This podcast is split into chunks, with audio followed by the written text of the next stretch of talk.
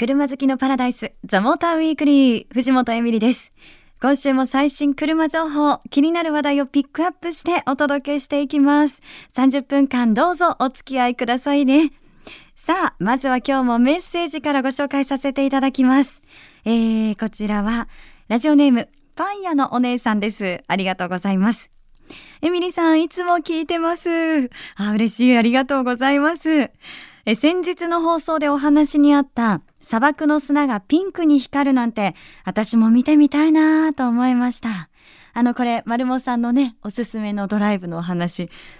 ピンクが大好きな私はもちろん車もピンクですよというメッセージです。あのそう、私もね、あの、丸モさんの砂漠の砂がピンクに光るっていうのは一度見てみたいなって思ってましたけど、ちょっとこう、ピンクのね、その EK ワゴンもいいなーって思うんですよ。純正だ、純正なのかな？どうかな？でも純正だとすごく優しい色合いのピンクですよね。で、またね、あの、ラジオネームがパン屋のお姉さんということで、もしかしたらですけど、もしやパン屋さんとかだったとしたら、このね、ピンクの車で移動販売とかめちゃめちゃ可愛いですよね。いや、女性の私から見ても萌えっていう感じがすっごいします。ちなみに、あの、私もすごい車のカラーはこだわります。あのできれば私はブルーが良くて、で、シートはね、白がいいんですよ。私の理想なんですけど。ただし、あの必ず汚すんですね、車内を。間違いなく。だから今まで白のシートは憧れで、え黒とかダーク色のシートしか使ったことないですけど、あの、丁寧に丁寧に落ち着いた女性になれたとしたら、白のシートに座りたいなっていうふうに思ってます。そう。そしてね、ザ・モーター・ウィークリー、あの、ステッカーができました。番組オリジナルステッカーです。あの、メッセージを番組内でご紹介させていただいた方には、この番組オリジナルステッカーをプレゼントさせていただきますので、皆さんぜひメッセージを送ってくださいね。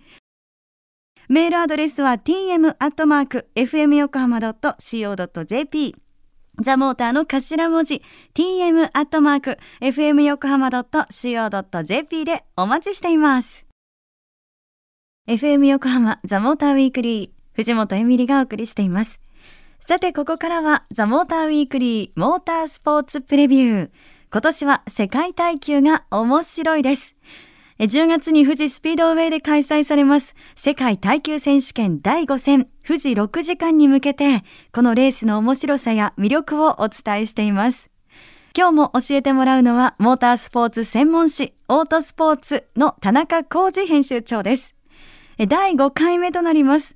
田中編集長おすすめの富士6時間の楽しみ方についてお伺いしました。えー、じゃあ WEC 富士の、えー、この見どころ。じゃあ、コーナーごとにちょっと順を追って見どころなんかをお伝えしたいと思います。まず、えー、1コーナーですね。これはあのトップスピードからの、えー、ブレーキングで、ま、昔から言われるようにドライバーの度胸が試されるコーナーでもあります。で、ここで注目していただきたいのが、え、トヨタですね。え、他の2社に比べて、えー、ブレーキングで、エネルギーを回収、改正しているので、えー、ブレーキのそのディスクの赤くなるなり方が他の2社と違うと思います。ここはトヨタをぜひ注目してほしい、えー、コーナーだと思います。で、その次、えー、コカ・コーラコーナー、えー、通称 A コーナーと言われてますけれども、もうここはとにかく物理の法則に反する勢いでコーナーを曲がっていく、えー、まあ、ミドルからハイスピードコーナーですね、えー、そこはもう見たら多分なんか違和感を感じるぐらいのスピードで曲がっていくと思うのでぜひここはそういうつもりで見ていただければと思います。でその次 100R を超えてヘアピンに入っていくわけですがこのヘアピンアドバンコーナーは立ち上がりに注目していただくとこれもちょっと不思議な感じを受けると思うんですがレーシングカー独特のあの大きなサウンドなくスルスルっとでもすごい勢いで加速していくのでそのあのなんか不思議な感じをぜひここで体験してください。で、えー、ここから、えー、セクター3ダンロップコーナーですね。通称 B コーナーに入っていきます。でまずこの B コーナーなんですけども、えー、オーバーテイクシーンの、えー、1箇所でもあります。でここはあのスピードが極端に落ちるコーナーなので写真を撮影する人にはあの比較的おすすめなコーナーかと思います。でこの、えー、ダンロップ B コーナーから、えー、13コーナープリウスコーナーと入っていくわけですけれどもまずこのプリウスコーナーはドライバー車によって、えー、ライン取りなど結構まちまち複雑なライン取りが可能なコーナーです。なのでドライバーの差が出やすいコーナーだと思いますしあとはここでレースが動く例えばアクシデントですね接触など、えー、起こる可能性のあるコーナーなのでもうここはあの感染環境も比較的あの芝生で広いスペースがあるのでここでご覧いただくのも面白いと思います。でその後に、えー、最終コーナーを立ち上がってメインストレートに帰ってくるわけですけれどもこのメインストレートはグランドスタンドでピット作業を見ていただくのももちろんなんですが、えー、オートスポーツ的にはぜひポルシェに注目してもらいたいと思います。メインストレートのポルシェが走行中はですね前回も申し上げたようにポルシェはその熱エネルギーを改正してストレートを走ってます。あのトヨタみたいにブレーキングの時の熱エネルギーを改正させるのではなくターボでずっとストレート走ってる間、えー、エネルギーを電気に変えてるのでそれを利用してストレートを走っているということをちょっとイメージしながらストレート見ていただくとまたちょっと違う見方ができるのではないかなと思います。はい、田中編集長に、えー、富士6時間の楽しみ方をね、お聞きしましたけど、いや、1コーナーから詳しく始まって、しかもすごくマニアックな楽しみ方でしたよね。ありがとうございます。えー、私やっぱりね、あの、アドバンコーナーの立ち上がり加速を見たいなと思ってます。WEC の LMP1 クラスの高性能マシンのあの加速はもう見たらね、絶対癖になると思うんですよね。今年も楽しみだなって思ってますけど、そして世界選手権らしくグランドスタンド裏もね、売店なんかたくさんあってすごく賑やかです。さあ、ということであと2週間後に迫ってきましたよ。世界耐久選手権第5戦富士6時間耐久レース10月10日から12日富士スピードウェイで開催されます。ルマン24時間では惜しくも勝利を逃したものの、今シーズン好調のトヨタが地元日本に凱旋です。ライバルのアウディ、ポルシェを相手に母国優勝を飾れるのか、その戦いは富士スピードウェイでライブで観戦したいですよね。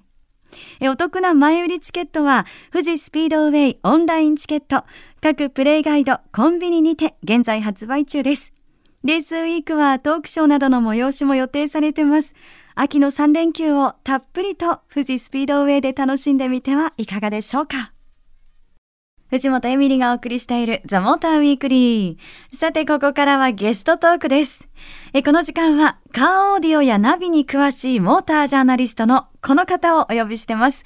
石田勲さんです。石田さんよろしくお願いします。はい、よろしくお願いします。音だったりとか、あとはそういうこう画像だったりとか、もうそういう時には必ず石田さんにお願いしてます。この番組ですが。どうぞ読んでください。はい。あの本当にね、私がその辺ちょっとあの疎いところも少しありまして、はい、機械音痴な部分もありますので、はい、あの今日もよろしくお願いいたします。こちらこそ。はい、で今日はですね、はい、あのなんとパナソニックのストラーダこれがあのフルモデルチェンジをするということで、はい、えそのパナソニックの新型ナビに注目していきたいなと思うんですが、はい、まず、えーと、もうなんかそのフルモデルチェンジがすごくて、はい、あのもう新しいのにはすごい機能がたくさんついているっていうのをお聞きしたんですけど。はい、はいまあ、あの一番の特徴はブルーレイディスクがかかるっていうことですね。ブルーレイディスクがかかる。はい。これはブルーレイディスクっていうのは他と比べてもあの今までになかったことなんですか？まああのブルーレイっていうのはもう皆さんご存知だと思うんで。説明の必要はないと思うんですが、はい、えーと、今まで車でブルーレイが見られるカーナビっていうのは、えーと、トヨタが純正で出していたんですが、えー、えー、それも多分生産終了になりあの現時点ではもうこの新しいストラーダだけになると思います。あそうなんですね、はい、あのお話をさっき聞いてたらそのブルーレイは皆さんすごい待っていたというか。そうですね、えー、もう家でブルーレイを買っている人が大半だと思うんですね、えー、それが車の中で見られないっていう今までそういう状況だったので、うん、もうブルあの家で持っているブルーレイを車の中でに持ち込んで見られるっていうのはすごいあの嬉しいことだと思いますね。ええあの車の中で見るように、はいその DVD とかをあえてまた買わなくていいってことですもそうんですねね。。ええ高画質のまうんまそのまま見られるんで。ええはいこれはじゃあかなりね皆さんすごくあの、まあ、その分お金もかからなくなるし、うんなんかすごくいいなって思うんですけど。そうですね。うんうんあのもうどうでしょう。エミリーさんは、はいえーブルーレイはお持ちですか？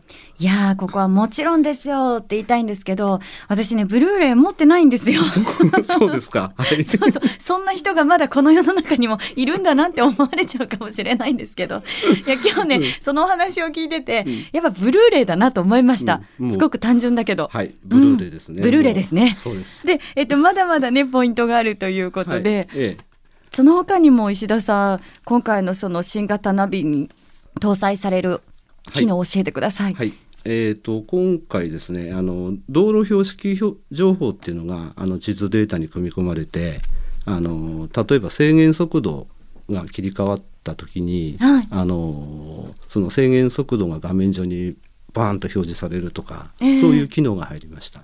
あなんかこう今までっていうのは、はい。その道路のあの標識の情報っていうのははい。ナビにそんなに反映されなかったものなんですか？そうですね。あの画面上に、えー、とその制限速度が出るっていうのはあのアメリカなんかのナビだと結構あるんですけれども、はい。あの日本では地図データにあの情報を組み込んでるっていうのはなかったと思います。ああ、でもありがたいですよね。そうなんですよね。あの、うん。走っててあのここ制限速度何キロだっけって思うことってよくありますよね。そう実際ありますよね。よね。私もあります。はい。うん。それがあの画面にあの出てくれるんで、えー。とってもあの安全安心運転サポートとしてはすごいいい機能だと思いますね。ああ、やっぱりそのナビを使う時っていうのはあの知らない場所に行った時とかすごくその本来のはい。力がよくわかるとかってね、そうですね。聞きますけど、はい。うん。そういうのを考えるとこういうふうにあの、まあ、事前にそういったものを教えてくれると、ね。もう安心して安全なドライブが楽しめますね。そうですね。うん。特にあのね一人で運転してる時だと多分意外と道路の看板とか注意して見てるでしょうけど、はいあの人と話しなしながらとかだと意外と見落としがちですよね。それをあのナビが教えてくれるっていうのはとっても安心できますね。はい。なんか画像なんかもすごく綺麗なんですよね。はい。まああのもともとパナソニックなんであの家庭用のテレビを出しているメーカーですので、その技術っていうのはやっぱりあの映像に関する技術は高いので、あの家庭用テレビで使っている PX プロセッサーっていう技術をこのカーナビにも入れてまして、はい。あの画質はすごいいいですね。ああ、じゃあよりこうリアルに、はい。あの綺麗さを楽しめるという。はい。い。でね、あの石田さんがさっき、まあ、ええ。そのトヨタ以前出てたもので、まあ、はいもうちょっと生産が生産多分終了にな終る了にはずです。はい。でそれは30万円ぐらいっていうねお三話十数万円でしたね。数万円、はい。となるとですよ、はいやっぱ金額がはい。すいませんなんか最後にお金の話になっちゃうんですけど やっぱここ気になるなとなりますよねなりますなりますはいあのいやあのオープン価格っていうことなんですけどもあの市場想定価格が約18万円前後になるかと思うんですよ。へえまあだからその純正ナビの半分ぐらいで買えるっていうことなんで、ええ。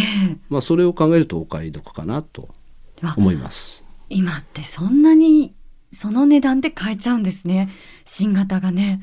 そうですね、ええ。まああの年々、うん、カーナビの値段って下がってますから、はい。あのまあそれがいいことかどうかは分かんないんですが、うん、まああの買う方にとっては嬉しいですよね。うん買う方にとっては嬉しいです。はいはい、すごく安ければ安いほどっていうのはありますけどね、はい、うん。ということで、うん。まあこの後ね、えっとはい登場となりますので皆さんもぜひ情報をゲットしながら、あそう。11月中旬発売っていうことなんで、はい。あの車の中でブルーレイを見たいっていう人だったらそこまで待ってた方がいいかもしれないですね。あわかりました、はい。い、私もこの後ええ。ブルーレイをちゃんとチェックします。ええ。でもエミリーさんはブルーレイディスクレコーダーから買わないと、そうそう そうそうそこからね、はい。行かないといけないけどね、はい。でもそれでもその金額だったらええ。買えるなって思いますもんね。そうですね。うん。はいはい、えーこの時間は石田勲さんにお話を伺いました。石田さんありがとうございましえたありがとうございました。FM 横浜ザ・モーターウィークリーさてこの時間は三菱アウトランダー PHEV エンジョイエコドライブです。えー私藤本が実際にアウトランダー PHEV に乗っていろんなところに出かけてその魅力を実感。その楽しさを皆さんにお伝えしています。第6回目の今日はワインディング編ということで箱根に行ってきました。アウトランダー PHEV の低重心で力強い、そしてスムーズな走りを堪能してきました。はい、今日はアウトランダー PHEV でワインディングを今走ってきました。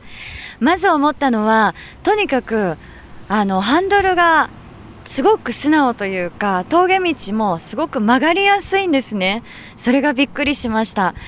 あの先日、三菱のあの四駆の開発者の方とお話ししたときに、その方があのこのアウトランダー PHEV っていうのは、四輪を電子的にこう制御して、すごく曲がりやすい SUV に作ってあるんだと。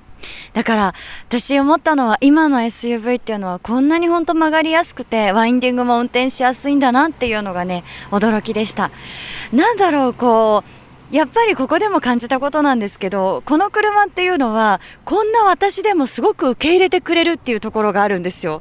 誰が乗っても運転しやすいんじゃないかなって思うんです。なのですごくこう懐の深い車だなと思いました。こういう男性がいたら最高だなと余計なことも思いました。最近こういうオチ多いですよね。またこれも余計なことですけどね。そう、懐の深さで言ったらまだあるんですよ。アウトランダー PHEV。あの、改正レベルセレクターを操作しての走りがすごい楽しいんです。これあの、改正のセレクトレバーがついていて、あの、エンジンブレーキのようにスピードをコントロールできるんですね。なので、ワインディングを走ってても、そのブレーキをたくさん踏む必要がないんです。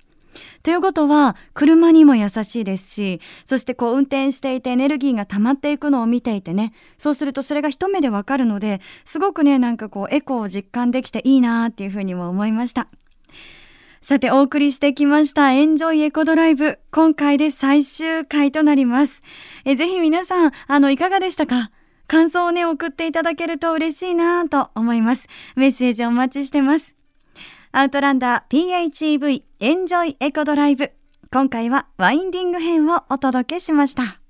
藤本エミリがお届けしてきましたザ・モーターウィークリー。さあ、エンディングですが、メッセージご紹介させていただきます。えー、神奈川区のちえさん、ありがとうございます。えー、ラジオ聞いてました。え甲府盆地の夜景綺麗ですよねということでこれもねあの先日のドライブの放送の回聞いてくださってたんですねありがとうございますもう25年も前になりますが、昔付き合っていた彼氏とよく、えー、八ヶ岳や清里へ旅行に行っていた時に甲府盆地を通っていました。今でもあの夜景は忘れられません。すごく綺麗ですよね。えー、私にとって忘れられない良い思い出ですという。ね、ありがとうございます。あのー、そう、確かに25年も年前っていうふうに書いてありますけど、私ももう、あの、出身が山梨なので、そのね、25年前も通ってますけど、変わらないんですよ、綺麗さが。それもね、なんか嬉しいなっていうか、すごいなって思ったりして、あの、なんか話を聞いて、あの、私覚えてるのが、人間ってすごくこう、嗅覚が一番思い出をね、呼び起こすものなんだっていうのを聞いたことあるんですけど、でもね、夜景を見たってその夜景の景色っていうのは私の中ですごく残るんですよね。なんでなんだろう不思議だなって思うんですけど普段ねあのよくまあいろいろ物を忘れますけど夜景の景色は結構覚えてるの。まあ、何のプラスにもならない なこともないですよね。ねでも、チェイさん本当ありがとうございます。ぜひね、なんか、あの、どんな思い出だったのかななんて気になったりして、またメッセージを送ってくださいね。えちえさんには番組ステッカーを送りさせていただきますので、住所書いて、また、あの、送ってください。お願いします。さて、お送りしてきました、ザ・モーターウィークリー。え今日の放送は、翌週に番組サイト、ザ・モーター .jp にアップされます。えこちらもチェックお願いいたします。えそして、LINE アットに、ザ・モーターウィークリーのアカウントを始めてます。番組情報などを発信してますので、え、友達登録よかったらこちらもお願いします。え番組 Facebook え最近はですね私もあの番組 Facebook の方に直接書き込みをしてますのでこちらもチェックしていただけたら嬉しいです。さあそれでは今日のプレゼントいきたいと思います。え本日はオートスポーツ10月3日発売号をプレゼントです。えー、富士6時間に向けて直前情報がたっぷり詰まったオートスポーツ最新号を5名様にプレゼントさせていただきます。これあのー、富士6時間をね、見に行きたいと思ってる方、予習のためにもなりますから、ぜひ応募してくださいね。応募はメールでお願いします。住所、氏名、年齢、連絡先、電話番号と、世界耐久が面白いのコーナーの感想も書いて送ってください。メールアドレスは tm.fmyokohama.co.jp ザモーターの頭文字 tm.fmyokohama.co.jp でお待ちしています。え詳しくは番組ホームページを見てみてください。それでは皆さん、良い休日ドライブを。ザモーターウィークリー、お相手は藤本エミリでした。また来週